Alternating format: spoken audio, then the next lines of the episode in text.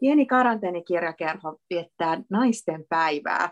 Ehkä saan jopa tämän jakson tänä päivänä ulos, mutta ainakin me äänitetään sitä Helmi Kekkosen kanssa ja sopivasti keskustellaan Helmin romaanista Tämän naisen elämä näin naisten päivän kunniaksi. Tervetuloa pieneen karanteenikirjakerhoon Helmi Kekkonen. Kiitos paljon. Kiitos paljon kutsusta. Mä oon tätä kuunnellut ahkerasti, niin ilo olla tällä puolella. Mukavaa. Tota, ollaan tosiaan jouduttu vähän äh, niin sanotusti jumppailemaan tämän, tämän tapaamisen kanssa edes näin etänä, mutta tota, onneksi vihdoin, vihdoin onnistuu. Äh, tämän naisen elämä ilmestyi tuossa viime vuoden puolella Siltalalta ja näin niin kuin pääpiirteittäin, niin se on sitä, mitä, mitä kannessa luvataan. hyvin jotenkin tarkasti, mutta sitten myös uh, jotenkin mun mielestä salakavalia siirtymiä käyttävä, käyttävä tota, kertomus erästä naisesta, joka tarkastelee omaa elämänsä, elää sitä, mutta myös sitten peilaa sitä paljon, paljon varsinkin äitiinsä. Mm. Tässä on jotenkin virkistävää se, että tämä on hyvin niin kuin romaanimainen. Tässä on, tässä on selkeästi henkilöitä ja, ja ne, on, niille, ne elävät ja ne, niille tapahtuu asioita. Ö, kerro Helmi vähän tämän naisen elämän taustoja. Milloin, milloin ja mistä lähtökohdista sä lähdit sitä rakentamaan? Kyllä mä siis aloin kirjoittaa sitä aika pian tota mun edellisen romaanin, eli Vieraiden jälkeen vuonna 2016. Ja tota, se oli alkuun, mulla on kaikki mun kirjat on lähtenyt liikkeelle sellaisista, jostain tulee mieleen semmoinen yksittäinen kuva.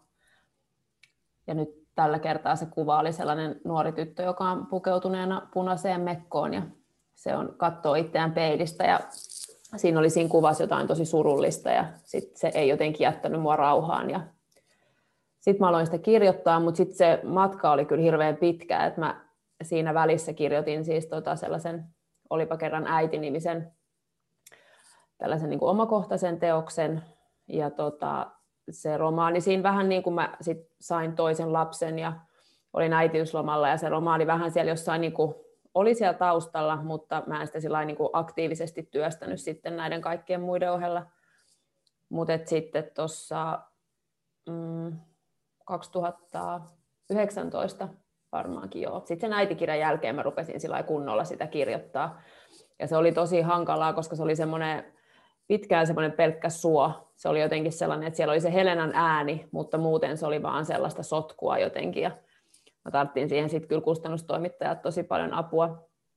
Mutta sitten se oli ehkä, kun se jotenkin se Helenan ääni alkoi sillä voimistua, ja sitten tuli semmoinen niin toinen niin kuin pienen lapsen ääni siihen rinnalle. Ja sitten kun mä tajusin, että hetkinen, että nämä onkin sama ääni, niin sitten jotain rupesi sillä loksahtelee paikoilleen. Että mä rupesinkin kirjoittaa. Mä luulin tavallaan, että siinä on ollut kaksi eri tarinaa.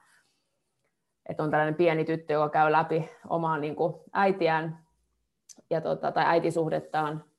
Mutta sitten mä tajusin, että hetkinen, että nämä onkin sama ihminen. Niin se alkoi niin kuin hahmottua se niin kuin romaanin. Mielenkiintoista, että ne on tavallaan olleet sulle alun perin tai ajatus siitä, että nämä olisi niin kuin kaksi eri? Joo, se oli jotenkin, ja sitten kun mulla oli ollut pitkään semmoinen haave, että kun mä aikaisemmin kirjoittanut semmoisia episodimaisia ja niin kuin yhden päivän juttuja, mm-hmm. semmoisia pieniä, niin sitten yhtäkkiä, kun mä, mulla oli ollut pitkään semmoinen toive, että mä kirjoittaisin semmoisen pidemmän kaaren, niin sitten yhtäkkiä, kun mä tajusin, että nämä onkin sama ääni, niin mä tajusin, että nythän tässä aukeaa se ikkuna tavallaan siihen, että mä pääsenkin niin kuljettaa sitä tarinaa tosi pitkän matkan, ja tässä mennään siis melkein 40 vuotta. Et se oli sitten kanssa oli niinku kirjoittajana tosi iso haaste, mutta myös ihan sairaan kiinnostavaa, koska se oli jotain, mitä mä en ollut aikaisemmin tehnyt. Mm. Ja se oli yllättävän vaikeaa siis säilyttää se sama, sama ääni, mutta kuitenkin niin, että totta kai 6 ja 15 ja 20 ja 40-vuotiaan ääni ei voi olla sama, mutta sen pitää olla tunnistettava. Ja, tota, ja ehkä sitten siihen liittyy just se, että sitten kun mä oivalsin sen, että miten iso osa just tavallaan se mm, mielenterveyteen liittyvät kysymykset tässä on, niin sitten kun nämä palaset tavallaan niin kuin loksahti kohdilleen, niin sitten se kirjoittaminen alkoi niin kuin selkenemään ja aukeamaan. Mm-hmm. Et siihen asti se oli kyllä tosi vaikeaa, että oli tosi hankala löytää se rakenne tälle, niin kuin oikea rakenne. Kuten sä sanoit, niin mielenterveyskysymykset on tässä tosiaan, tosiaan tota, iso osa. Helena on siis tämä päähenkilö, joka, jota me seurataan ja, ja kuunnellaan koko kirjan läpi. Ja tota, hänen, ja se lähtee tosiaan siitä sun alkuperäisestä kuvasta siitä. Helena on pistosta ja sillä on punainen mekko päällä. Mm. Ja, ja siis hänen äitinsä on tässä vaiheessa kuollut. Ja sitten me saadaan lisää tietoa, että miten, miten tähän on tultu, mutta myös sitten, että miten Helenan elämä jatkuu. Mm. Ja, ja siis äidillä on ollut vakavia mielenterveysongelmia. Ja sitten se on mun mielestä kiinnostavaa, että sitten tämä, tämä tota, Helena itse aikuiseksi työs, niin työskentelee ikään kuin auttaakseen vähän samassa, samassa tilassa olevia lapsia ja siinä samassa aikuisiakin, mutta ja sitten tota, jotenkin hänen omat ongelmansa sitten ää, välillä tulee esiin ja, ja välillä niin kuin jotenkin jää, jää sinne varjoon. Tämä on mielestäni mielenkiintoista, että se ikään kuin siinä kirjoitusprosessin aikana huomasit, että tämä aihe tai teema on, niin kuin, että mikä se on, että, että se on just ne mielenterveysasiat ja ne, niin, että jotenkin kun sitä joskus ajattelee, ja varsinkin kun kirjoista puhutaan, niin monesti silleen ikään kuin aihe edellä, niin sitten sitä jotenkin ajattelee, että sitä on lähdetty rakentamaan, että ahaa, keksinpä aiheen, jota haluan käsitellä, mutta että se ikään kuin löytyykin sieltä niiden henkilöiden äänestä tai jostain. Joo, mä en oikein ikinä ollut, tai siis mä oon tosi semmoinen vaistonvarainen kirjoittaja jotenkin, että mulla lähtee se niistä kuvista, ja sitten se lähtee, mä oon hirveän hidas kirjoittaja, mä menen niin kuin sana ja lause kerrallaan, ja jotenkin, että mä useimmiten kirjoitan aika pitkälle ennen kuin mä tiedän, että mistä mä oikeastaan kirjoitan. Ja mä jotenkin ehkä se on vähän sellaista niin kuin hullunkin luottoa siihen, että se jossain vaiheessa se tarina alkaa niin kuin kantaa itse itseään ja mm. sitten se, niin kuin, että mihin suuntaan se on menossa. Et toki tämä oli ollut sellainen aihe, mikä mua oli kyllä, niin kuin, että se on kiinnostanut mua ja se on niin kuin, tavallaan niin kuin henkilökohtaisesti elämässä liipannut niin kuin varmasti oikeastaan jokaista suomalaista tai ihan ketä tahansa, että onhan nämä niin kuin mielenterveyteen liittyvät asiat tosi pinnalla, mutta, mutta et jotenkin se, mä en ole koskaan, tai nyt mä sanon, että mä en ole koskaan, koska itse asiassa kirja, mitä mä tällä hetkellä kirjoitan, niin siinä kävi sillä, että mulla on ollut pitkään sellainen aihe, mitä mä oon halunnut käsitellä, ja että et mä luulen, että se kyllä tulee pysymäänkin se aihe siinä, mutta, mutta et, niin kuin, tähän asti, niin on aina Joo. ollut sillä, että tosiaan, että se, sit se, niin kuin se tarina on jo aika pitkällä, kun mä yhtäkkiä tulee semmoinen aha-elämys, että aa, tätä kohti ollaan menossa. Joo, ja se on tosiaan, että sillä mielenkiintoista, että, että tosiaan kun, kun me tahdotaan puhua ja varsinkin typistää niin kuin mun mielestä romaaneja, kaunokirjallisuutta sellaiseen, että tämä nyt käsittelee tätä ja tätä, mm näitä ja näitä asioita, mutta silti, niin kuin, että se olisi vaan sitä käsittelyä, kun jotenkin tämänkin kirjan lukiessa, niin se semmoinen kuvallisuus, jotenkin visuaalisuus ja kaikki sellainen muodostuu ihan älyttömän tärkeäksi tässä ja jotenkin se ö, kieli, sun kieli, joka on tosi hiottua. Ja kuten sä sanoit, niin se on myös lukiessa sellaista, että lause kerrallaan voi, voi nautiskella siitä, niin, niin jotenkin se se jotenkin se tasapaino, niin se on tosi kiinnostavaa. Joo, toi uh, siis kuvallisuus on just semmoinen jännä, että mä huomaan, että se on, että kun ne aina lähtee ne kirjat siitä kuvasta, mutta sitten se on mulle muutenkin tosi semmoinen ominainen tapa, että mun täytyy tavallaan nähdä se, mm-hmm. kun nähdä se jotenkin tarina mielessäni tosi sillä se, siinä on jotain semmoista ehkä elokuvallista, siis mulla ei ole mitään mä en koskaan osaisi tehdä mitään käsikirjoitusta ja mulla ei ole siis mitään niin kuin koulutusta mihinkään niin kuin tollaiseen, mutta, mutta et siinä, se on mulle niin kuin kirjoittaessa tosi tärkeää, että se se, mitä mä kirjoitan, niin että mä näen sen niin kuin tavallaan silmieni edessä. Ja se varmaan vaikuttaa just siihen, että se vaikuttaa se semmoiseen kuvallisuuden tunteeseen, koska ne on kyllä niin sillä jokaista yksityiskohtaa myöten tavallaan niin kuin piirtynyt mun mieleen. Joo, Joo ja tota, jotenkin se myös on elokuvallista, että miten tässä, tässä tehdään näitä siirtymiä, ja varsinkin kun tässä on nämä kaksi aikatasoa, että on, mm. on, on tavallaan äh, Helenan kasvutarina sille nuoresta aikuiseksi, ja, ja sitten tota, sivulla kulkee se, mitä, mitä hänen lapsuudessaan tapahtui. Ja muu, mutta myös ne niin kuin, ihan siinä nykyajassakin tapahtuvat siirtymät on aika sellaisia, että se, sinne saatetaan jättää sanomatta, että aika tärkeitä asioita tapahtuu ikään kuin, ja sitten ollaan jo seuraavassa kohtauksessa, ja siinä välissä on ää, tapahtunut yksi suuria mullistuksia, varsinkin ihmissuhteiden.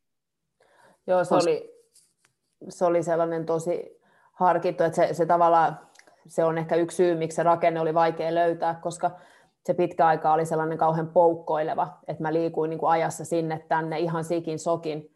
Ja sitten kun mä tajusin just silloin joskus niin kuin kaksi vuotta sitten tai milloin kaksi vuotta ennen kuin tämä kirja ilmestyi, niin että sen pitää mennä tavallaan kronologisesti, mutta että tosiaan, että mulla on se kaunokirjallisuuden suoma niin kuin tavallaan voima, että hetkinen, että eihän mun tarvitse kertoa kaikkea, mm. että mun ei tarvitse kertoa, että mä saan kertoa vaan just ne hetket, mitä mä haluan kertoa. Ja sitten se oli mun mielestä hauskaa tavallaan tehdä se, että välillä siellä lukujen välissä on niin kuin yksi päivä tai yksi tunti tai sitten meneekin viisi vuotta. Ja se oli niin kuin tavallaan sellainen, että musta se oli ihana käyttää sitä nimenomaan sellaista, niitä niin kuin keinoja, mitä tosielämässä ei ole, että tavallaan, nimenomaan. että pystyy niin kuin leikkimään sillä. Kyllä, ja, ja sitten päästään toisaalta sinne Helenan niin kuin sisäiseen maailmaan tosi tiukasti saadaan myös, tämä on aika kuitenkin tiukasti rajattua, mm. että mitä me saadaan esimerkiksi muista henkilöistä ja muista, niin se on, se on Helenan kautta. Mutta sitten taas sitten mä ajattelin sitäkin, että kun tämä on niin kuin, äh, jotenkin tämä pysyy sellaisena niin kevyenä ja hengittävänä tekstinä, vaikka aihe on, tai se maailma on aika niin kuin synkkä ja hurja monesti, niin jotenkin ne että just koska niistä kohtauksista siirrytään myös sieltä lapsuuden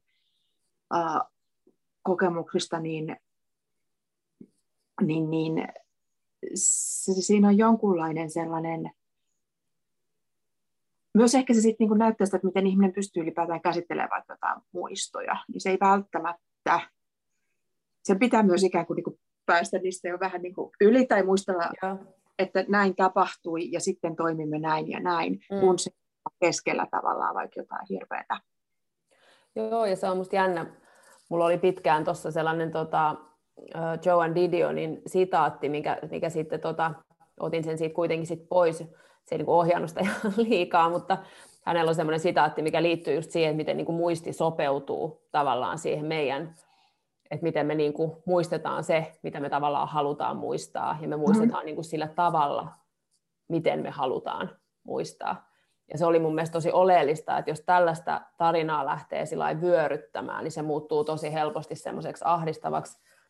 Ja varsinkin kun tavallaan mullakin on sellaista aika, mm, sillä mitä sä sanoit, just tarkka, tai semmoista rajattua se, että ollaan siinä niin kuin tavallaan tosi monet kohtaukset tapahtuu niin kuin huoneissa – sisällä, tai tavallaan niin kuin sillä lailla, että, että kauheasti ei ole sitä niin kuin liikettä ulos maailmaan päin, niin silloin se, että, ja varsinkin mennään ihan hirveästi koko ajan sisäänpäin niin kuin pään sisälle, niin siinä on pakko mm. säilyttää se sellainen pieni niin kuin etäisyys, ja mulle se ehkä tulee just sen kielen kautta, että, että mulle tavallaan, kun mä oon kirjoittanut aika paljon niin surullisista ja vaikeista ja kipeistä asioista, niin sitten se, että, että kun se teksti itsessään hengittää, niin se tuo siihen sitä sellaista niin kuin happea ja tilaa siihen niin kuin tarinaan, koska Joo. muuten kävisi vähän rankaksi.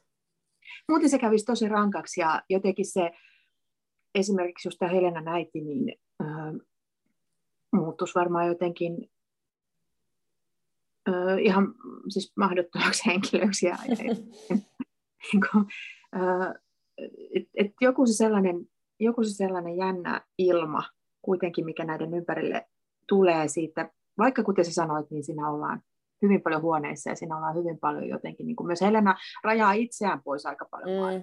Hän aika paljon niin kuin, tuossa pitkin, pitkin elämäänsä niin kuin jotenkin sanoa myös, että sä et voi tehdä tätä ja tämä ei ole niin kuin ikään kuin sun mm. juttu.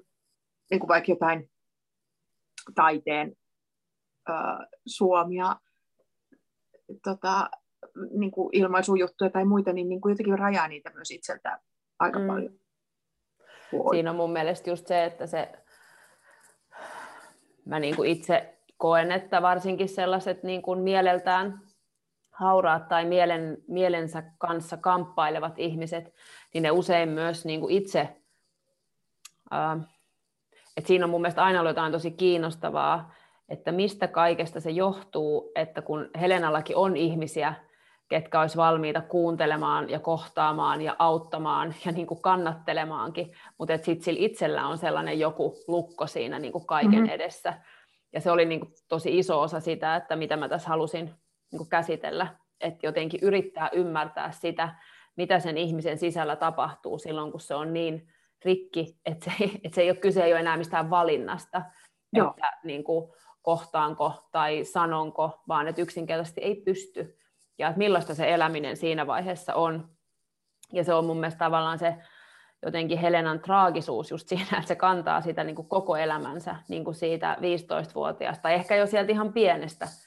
Että silloin on sellainen tunne, että, että joku on niin kuin hänen ja sen maailman välissä, ja, ja se niin kuin murtautuminen sen tavallaan. Ja se ei ole kuitenkaan ehkä seinä, että se on enemmänkin joku sellainen harso, että se tavallaan näkee kyllä, että se, se maailma on ihan lähellä, mutta että, että se ei niin kuin ulotu, tai se Helena ei itse saa niin kuin itseään sinne, sille puolelle. No niin tota, koska se on, se on mun mielestä,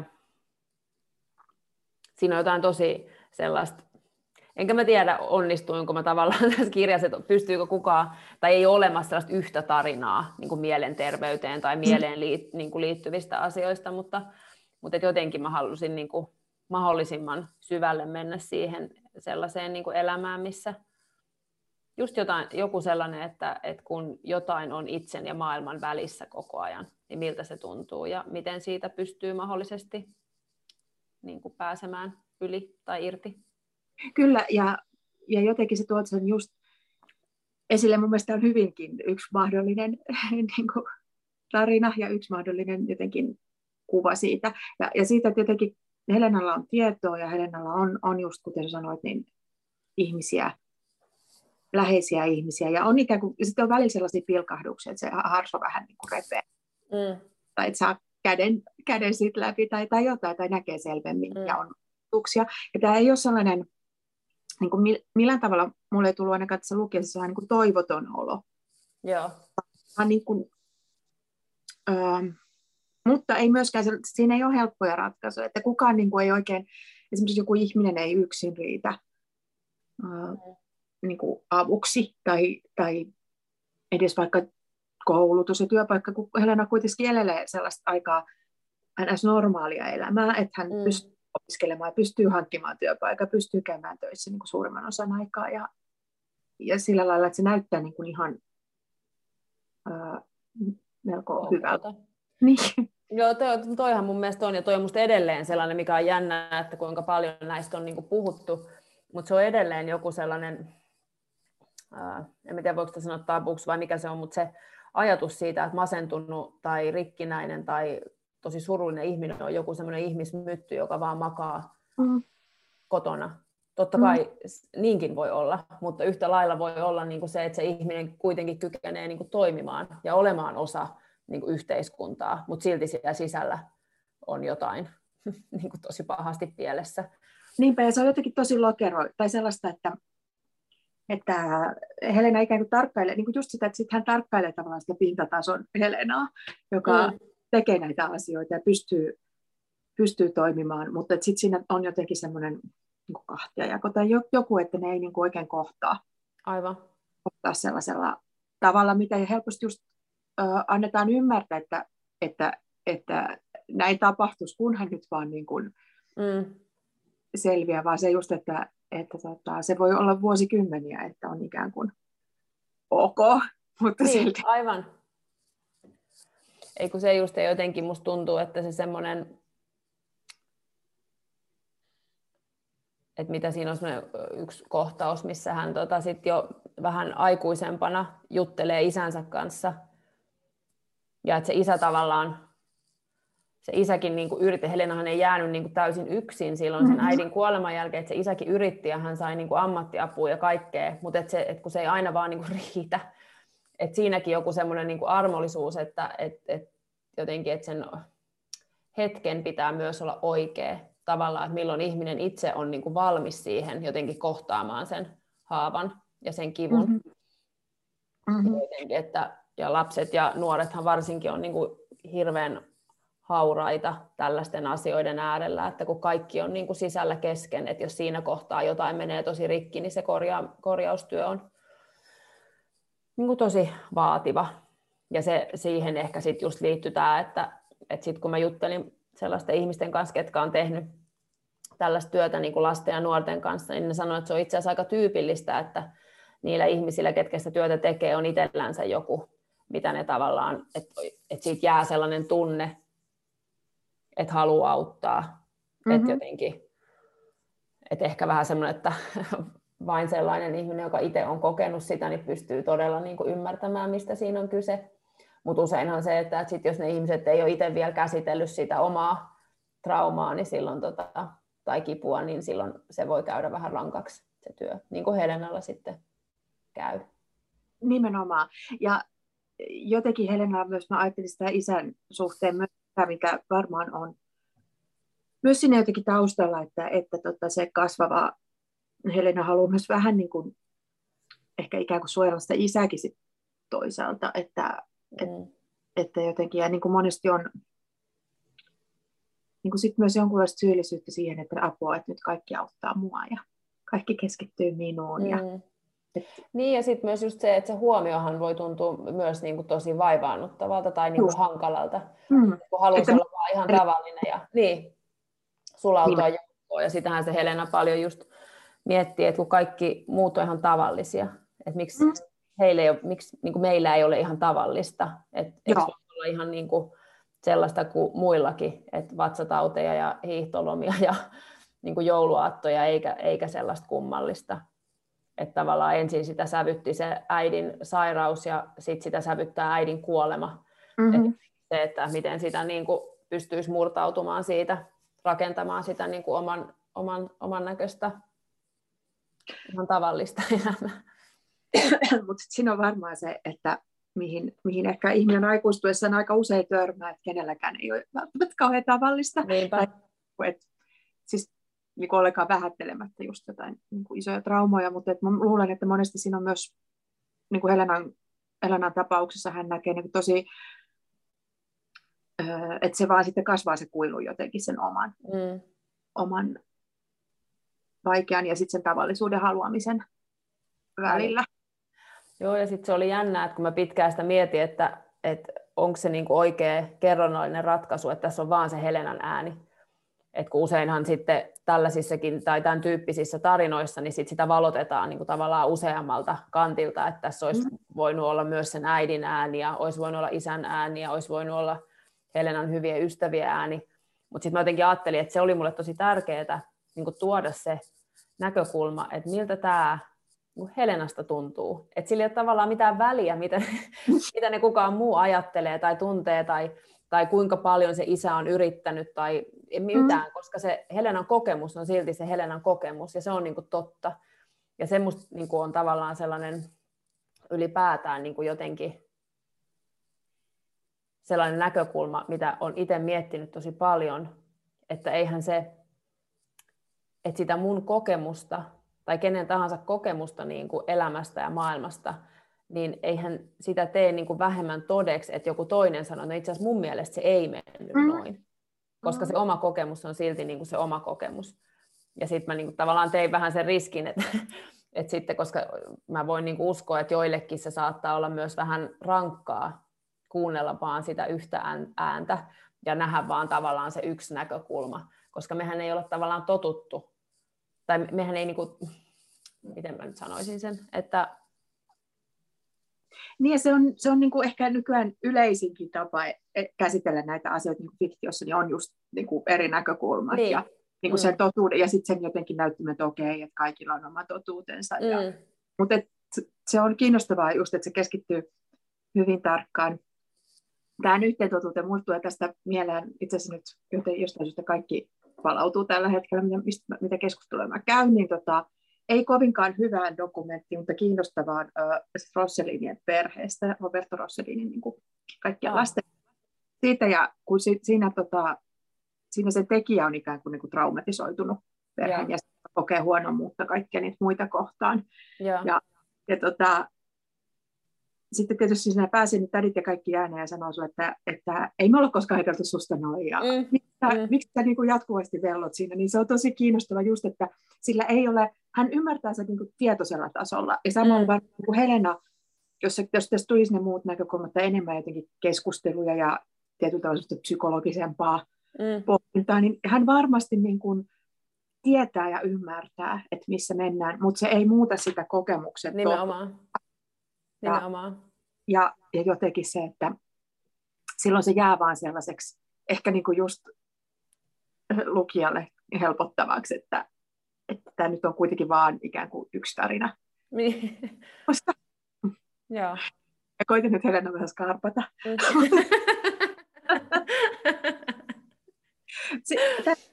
äiti-asia tässä on mielenkiintoista.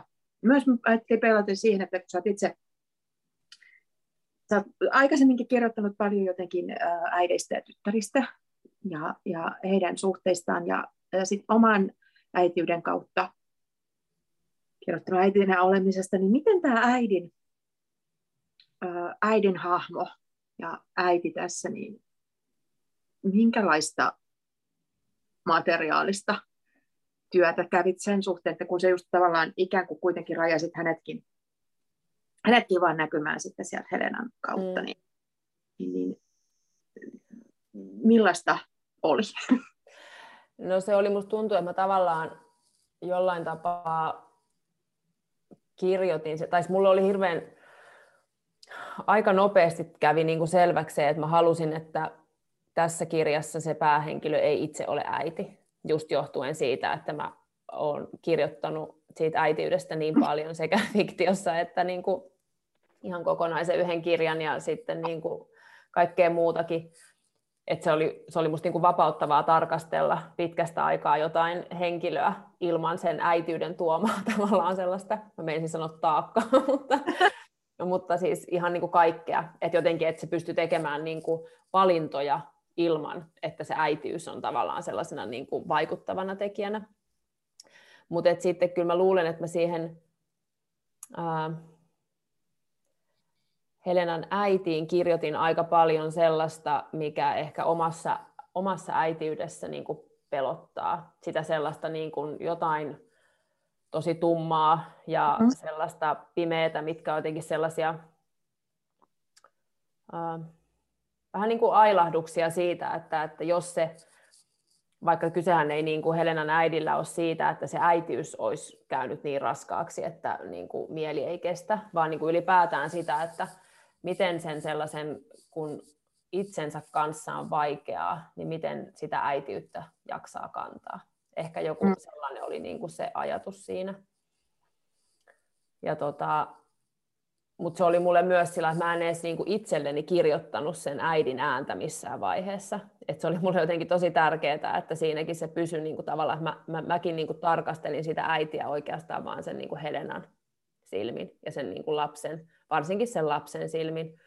Ja se, mikä oli just niin kuin, ehkä se, tai joo, se mikä siihen liittyy, oli semmoinen niin kuin armollisuus, että sitä mä niin kuin mietin paljon, että, että kuitenkin se oli niin kuin jotenkin, että sillä Helenallakin on, vaikka oli paljon surua ja kipua siinä niin kuin lapsuudessa, niin myös tosi hyviä muistoja ja tosi kauniita hetkiä, ja että niillä oli paikoitellen niin kuin ihania hetkiä perheenä yhdessäkin. että se oli jotenkin tosi oleellista, että, että vaikka se että niin kuin tavallaan se äitikin yritti niin kuin mm. niillä, sillä, mitä hänellä oli niin kuin niillä työkaluilla käytössä, niin se niin kuin yritti tavallaan, että, että joku sellainen, ehkä, tämä, ehkä se semmoinen armollisuus sitä vanhemmuutta kohtaan ylipäätään, koska myös niin kuin Helena isää kohtaan, että se on varmaan sellainen, mikä itsellä on kasvanut niin kuin koko ajan kauheata, kun ymmärtää omia vanhempiaankin koko ajan kuin mitä niin kuin jotenkin vanhemmaksi tulee, että se semmoinen ehdottomuus, että mm. tavallaan mä en halunnut missään vaiheessa lähteä niin kuin syyttelemään tai jotenkin, tai edes selittelemään tavallaan sitä, että miksi se äiti toimi niin kuin se toimi. Että se semmoinen niin kuin, se, se ei ollut musta, sekään ei ollut musta tässä niin kuin oleellista. Joo. Että onko äiti hyvä vai paha. Vaan... Niin, niin. Ja, ja just toi sun rajaus tässä mun mielestä toimii just siinä tavalla, niin kuin, että, että sinne tulee sitä ilmaa siihen, mm. siihen tarinaan. Ja, ja tota, äh,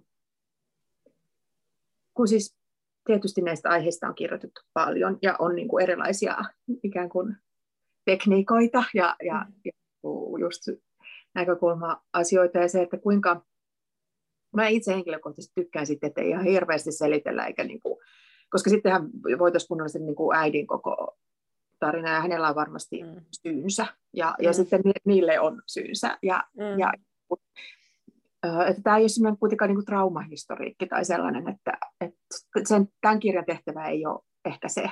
Ei.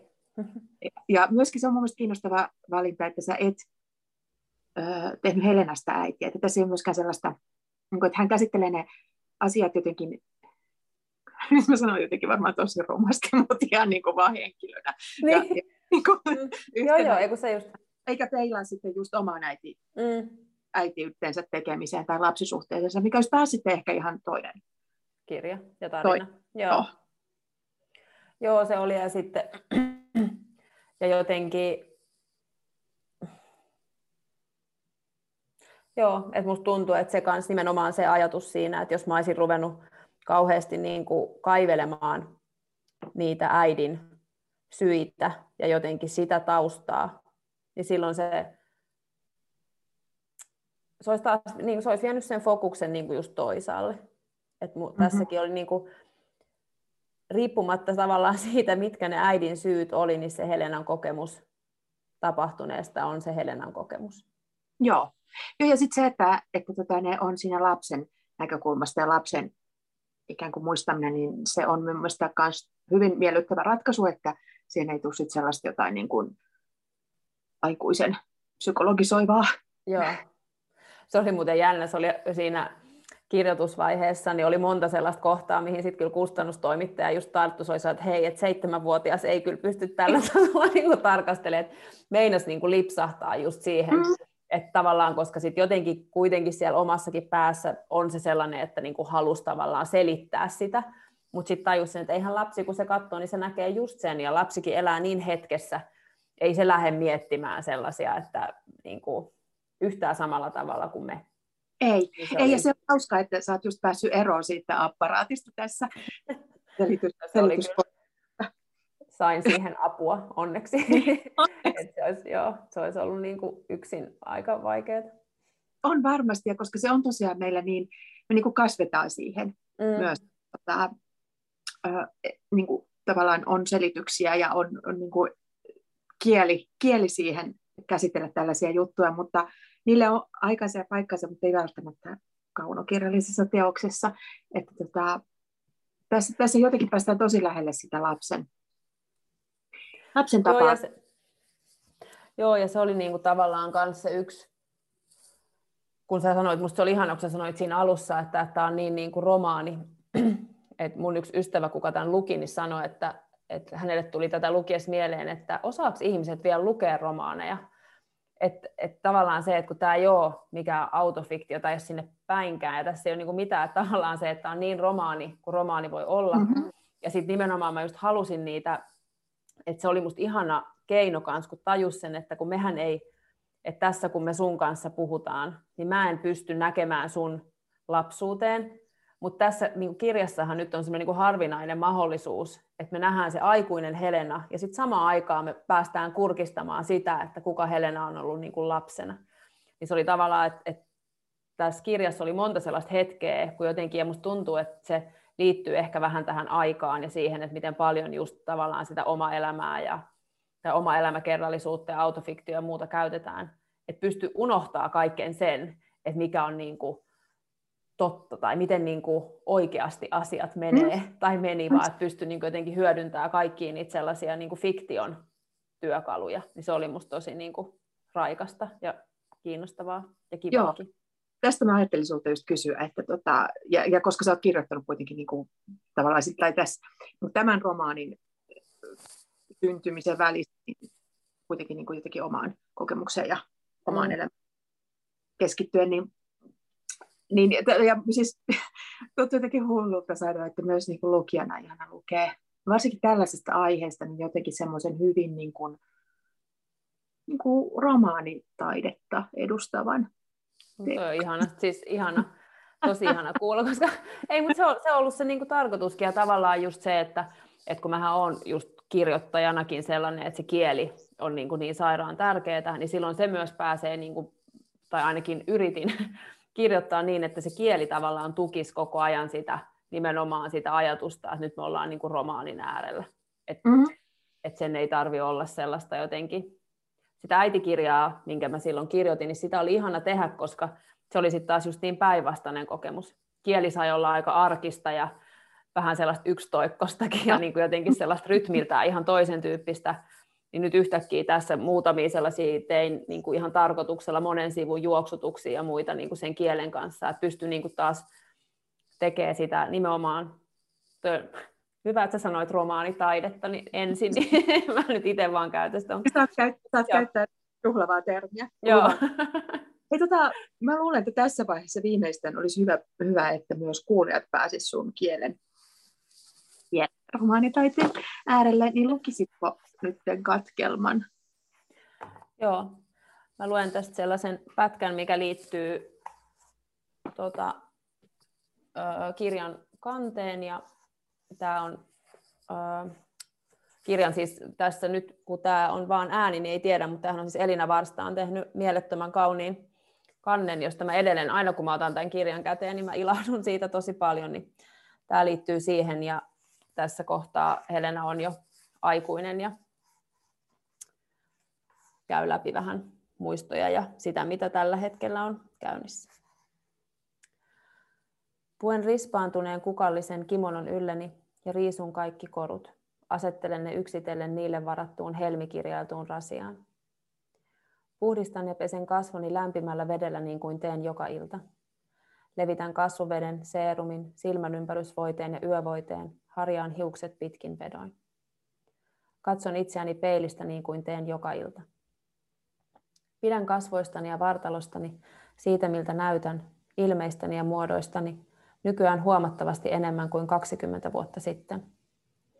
Olen melkein 40, otsalle ja kaulalle on ilmestynyt uusia juonteita, rinnat ovat kutistuneet ja lantio leventynyt. Silti minulla on tuuheat hiukset ja pitkät sääret, liikkeissäni vuosien juoksuharrastuksen tuomaa jäntevyyttä ja vahvuutta. Pian minusta alettaisiin puhua kauniina tai hyvin säilyneenä ikäisekseen, mutta sen aika ei ole vielä, ei olisi muutamaan vuoteen. Näin minun pitäisi ajatella, mutta en ajattele. Kun ajattelen itseäni 20-vuotiaana istumassa luennoilla tai juomassa viiniä Lilin keittiössä, tai myöhemmin tavatessani Eeron ensimmäistä kertaa päivettyneenä ja heleänä, minulle tulee kateellinen olo. En haluaisi olla tuo nuori nainen, oikeastaan tyttö vielä, mutta hänen ihonsa ja rintansa minä ottaisin ihan milloin tahansa. Se on totta, että pidän ryhdistäni ja sääristäni, mutta en niin paljon, että unohtaisin, miten sileä olin vuosia sitten, miten kimmoisa. Enkä minä tunne oloani 40-vuotiaaksi. Tunnen oloni vanhemmaksi, vanhaksi. Kovat äänet ja kirkkaat valot saavat aikaan jomotusta, liikkeeni ovat hidastuneet, selkää särkee. Ja nuo uurteiset renkaat silmien alla, aina yhtä tummat ja painavat. Piirrän kasvojani ääriviivat ilmaan, Näen hänen kasvonsa omissani, samanikäisenä kuin minä nyt, löysälle nutturalle sidotut hiukset ja mantelin muotoiset silmät, hurja katse ja varovainen hymy. En tiedä, mitä hän haluaa tai pelkää, mistä haaveilee tai mitä odottaa. En tiedä hänestä juuri mitään. Vihdoin olen ymmärtänyt sen, miten vähän minä äidistäni tiedän, miten vähän olen ikinä tiennyt tai tulen koskaan tietämään. Ei minulla ollut ikinä mahdollisuutta oikeasti tutustua häneen, ja silti hän on nykyään joka hetki läsnä, kaikkialla. Sanoin sen isällekin viime viikolla puhelimessa, Sanoin, vaikka se ei ollut meidän tapaistamme. Ja isä sanoi tietävänsä, mistä puhuin. Hänestä oli tuntunut aina samalta meidän vanhassa talossamme. Joskus se oli tuntunut sormenpäissä asti. Äidin läsnäolo. Se oli levinnyt käsivarsia pitkin rinnan alle, eikä se ollut koskaan lähtenyt pois. Ja yhtäkkiä minä tajusin, miten vähän me olimme suruamme ja muistojamme jakaneet, miten paljon kantaneet yksin, aina vain, edelleen. Kuulen askeleiden kevyen painalluksen vasten auringon lämmittämää lattiaa. Kuulen hieman epävireisen hyräilyn ja syvän huokauksen. Kuulen takin kahahduksen ja sitten käsi oven kahvalla, katse olan yli. Minä näen tämän, minä muistan tämän. Tiedän kuvan pysähtyvän, joka kerta, juuri tähän. Käsi oven kahvalla, katse olan yli. Siellä tyttö ja tytön luisevat polvet ja tuulen sotkema takkuinen tukka. Pieni hämmästynyt eläin sohvan nurkassa. He katsovat toisiaan, kuvat limittyvät toisiinsa, sulautuvat. Nainen peilissä ja tyttö sohvalla. He ovat ylläni raskaina ja tukahduttavina joka päivä. Se johtuu tästä talosta, minä tiedän sen. Johtuu, vaikka me olemme olleet täällä myös onnellisia. Paljon on hautautunut vuosien ja ihmisten alle. Silti se kaikki on minussa yhä, lihaksissa ja ajatuksissa. Ja täällä on liian paljon huoneita ja tilaa ja tuo helvetin kylpyamme. Niin paljon sellaista, mikä muistuttaa minua äidistä, hänen tavoistaan ja äänistään, siitä miten epänormaalia ja surullista se kaikki oli. Täällä hän on lähempänä minua kuin vuosiin. Kaipaan häntä niin, etten pysty liikkumaan. Tämä on juuri se, mitä viime vuonna pelkäsin, kun epäröin. Kun sanoin Eerolle, etten ole varma, en voi olla vaikka kuinka haluaisin. Kun sanoin, etten halua muuttaa, sanoinhan. Kiitos Helmi. Tämä on tosiaan hyvä, kun sanoit tästä kirjan kannesta, koska tota, tämä ihanasti kietoutuu tähän, tähän tota, tekstiin ja lukemasi kohtaan ja jotenkin. Äh, tässä on myös, myös niin kuin just esimerkiksi tämä kimono on semmoinen kiinnostava, toistuva kuva. Ja, ja tota, niin kuin tässäkin lyhyessä tekstipätkässä niin tulee just ne kuvat tosi tarkasti. Ja jotenkin se, että varmaan ei ole spoilausta sanoa, että, että tota, jos tämä kirjan loppua kohden niin kuin ikään kuin se niin kuin kriisi jotenkin saavuttaa tämän Helenan tai saa kiinni ja, ja sitten hän ehkä niin keksi just syitä sille tai, tai ulkoisia triggereitä, että mistä se johtuu, mutta tota, asiat niin kulminoituu tuolla loppua kohti. Joo, siinä on siis Helenan ystävä Lili jossain vaiheessa sanookin, että siinä on siis, jos tulee, että Helena tapaa ö, tällaisen Eero-nimisen miehen ja rakastuu siihen hyvin palavasti ja nopeasti ja siitä sitten tota, tai rakkaus leimahtaa aika nopeasti, mutta sitten siihen, että he päätyvät yhteen, niin siihen menee vähän matkaa. Nyt mä itse ehkä vähän spoilasin, mutta no, sellaista elämässä tapahtuu. Niin, niin. Tota, niin sitten jossain vaiheessa sitten, tota, että kun tavallaan asiat niin kuin ulkoiset asiat alkaa asettua, mutta Helenan sisäinen vointi oikeastaan mm. vaan huononee, niin sitten Lili sanoo Helenalle siinä, että usein se kipu ottaa kiinni silloin, kun sille on tavallaan tilaa tulla. Joo. Et sitten kun ihminen on tavallaan, tavallaan niin kuin turvassa, niin silloin sieltä rupeaa nousemaan niin kuin pintaan asioita, joita niin kuin pystyy ehkä sit siinä tilanteessa käsittelemään, mutta se on kauhean inhimillinen reaktio silti aluksi puskea niitä vastaan ja tavallaan kieltää se. On. Mutta tuota... on, on ja, joo, ja senkin sä näytät sillä tosi hienovaraisesti, että, että, niin kuin, että me lukijana voi ajatella, että, että, että jotenkin just Helena, että skarppaa nyt taas kerran. Ja, mennään, mutta, mutta tota, sä näytät sen niin, että mistä se just se äh, ikään kuin, niin kuin jotenkin irrationaalinen vaikka pelko tai, tai joku, niin miksi se tulee jotenkin just siinä vaiheessa ja miten se, miten se ottaa, ottaa ikään kuin Helenan haltuun, eikä, mm. eikä siinä auta selittäminen eikä niin kuin tiedostaminen, mm. eikä mikään välttämättä. Mm. Ei, ja sitten toki siinä niin kuin tässäkin kohtaa nyt siis spoilaamatta enää yhtään enempää, niin myös niin kuin tavallaan se läheisten tuki ja sellainen, että tämän tyyppisissä tilanteissa, niin totta kai se on silloin hirveän arvokasta, että siinä ympärillä on ihmisiä, jotka näkee sen tilanteen, mutta se että Helena ei tässäkään kohtaa sitten, se ei ole niin kuin yksin. Mm. Et siinä mielessä on myös niin kuin hyvin asiat, mutta, tota, mutta sillä niin kuin läheistenkään tuella ei ole mitään merkitystä, jos ei itse mm. tavallaan uskalla niin niin kohdata sitä niin, just se Harso, mistä sä sanoit, että, mm. että samalla hän pystyy käymään just vaikka keskustelua tämän isänsä kanssa, ja, ja siinä on ero, ja siinä on niin hyvä ystävä Lili, mutta se, että ne muuttuu ikään kuin Helenan omaksi todellisuudeksi ne mm. oivallukset, niin, niin, niin tapahtuu jotain. Joo. Helmi Kekkonen, suurkiitos tästä keskustelusta. Oli ihana, ihana vihdoin päästä tämän naisen elämän kimppuun kanssasi. Kiitos sulle tosi paljon. Tämä on ihana myös tällä vähän tällä viiveellä. Tästä on kuitenkin jo yli puoli vuotta, kun tämä niin. kirja on ilmestynyt. Niin se on tosi kiva, että tällä huomasi tuossa alussa, että piti itsekin vähän palautella niin, mieleen, että... mutta tota, kyllä se sieltä aika nopeasti sitten tulee. Vähän on jo tuo uusi kirja täyttänyt päätä. Mm. Mutta... Tota- se voi olla ihan mielenkiintoinen tilanne just siinä, että sitten mm. sit, että aivan, tällaisia asioita tapahtui aikana. Mutta hei, kiitos vielä sulle. Ja Kiitos hyvä. tosi paljon. Samoin.